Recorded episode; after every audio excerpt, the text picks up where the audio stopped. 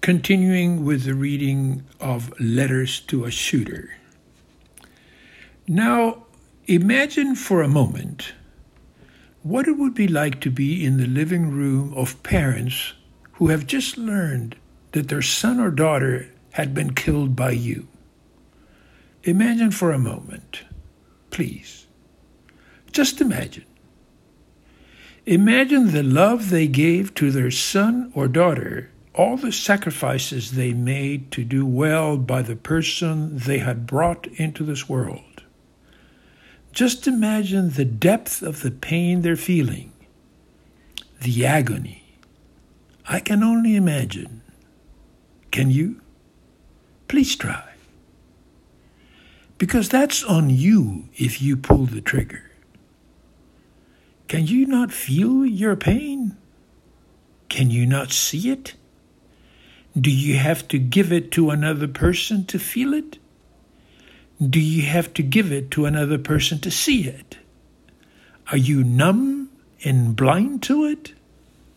Can you not see what you're about to do to yourself and to others?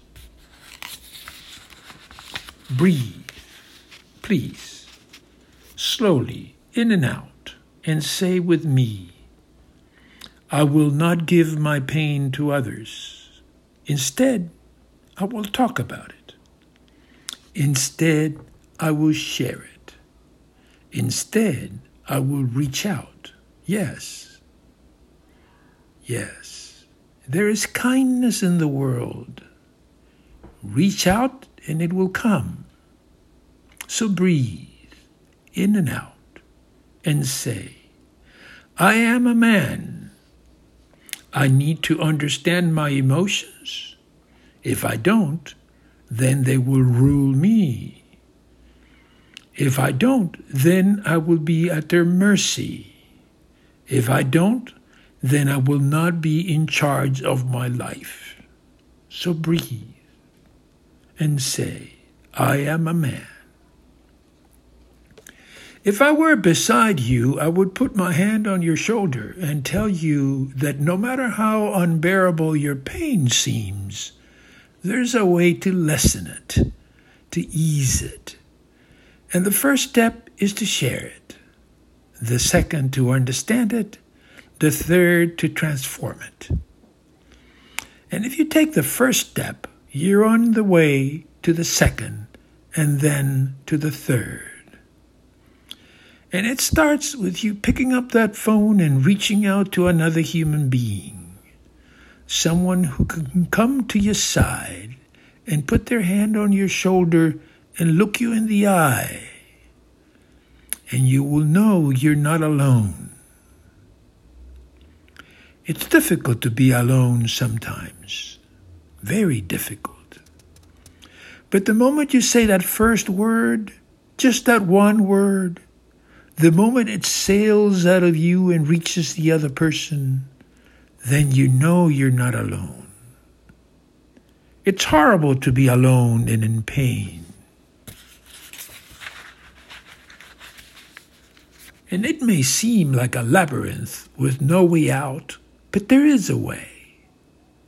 And if you take that first step, if you say, I am human and I need others, then the path lights up right in front of you, and you will be stronger, and you will be wiser, and live to see what your efforts, what your efforts can make happen.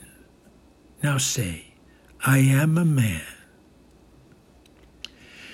If you're thinking of pulling the trigger and killing innocent people, then there's no love in your life.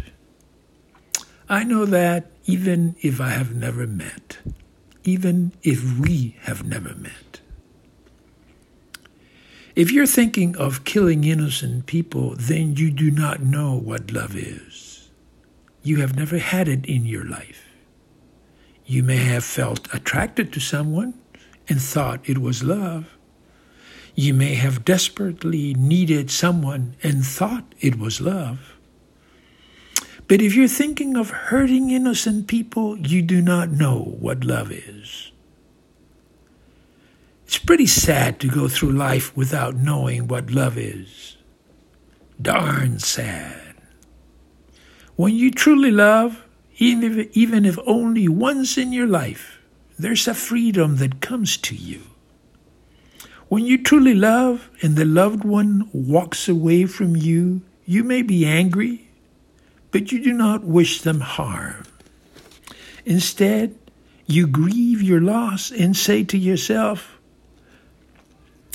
with that person, I felt love and sadness and pain. And that love made me see life differently. And I am grateful to that person for help me, helping me get there. Having felt true love makes you smarter in countless ways, makes you deeper in countless ways, and you become a better human being. Do you want to learn how to love? You can. There's a certain sadness in love because the person you love cannot be everything you want them to be. And that's okay. Remember, we're all flawed, incomplete. Your loved one is flawed too. But there's an energy that comes from the bond of love, an energy that moves you up a peg or two in your personal confidence a peg or two in your feeling more grounded, accepted, valued. And as you do for your loved one, you will feel enriched. Because in the giving, you enlarge yourself. And so too, your capacity to view the world around you. But how do you start? You listen to your heart. That's it. And you and if you feel a tug, you go with it. Hi, you say, and you smile. Your heart will show you the rest. So take the chance. And if you flop, you flop. Or as a friend of mine once told me, they weren't meant for you. Can't take the risk? Yes, you can. Do you not love yourself a little? Yes, you do. Enough to take that first step. So own it and try again and again. We cannot stop loving. If you're knocked down, you get up and try once more, never giving up. We all have to do that. It's being a human being 101. Thank you. To be continued. Oscar Valdez at oscarvaldez.net. Valdez with an S.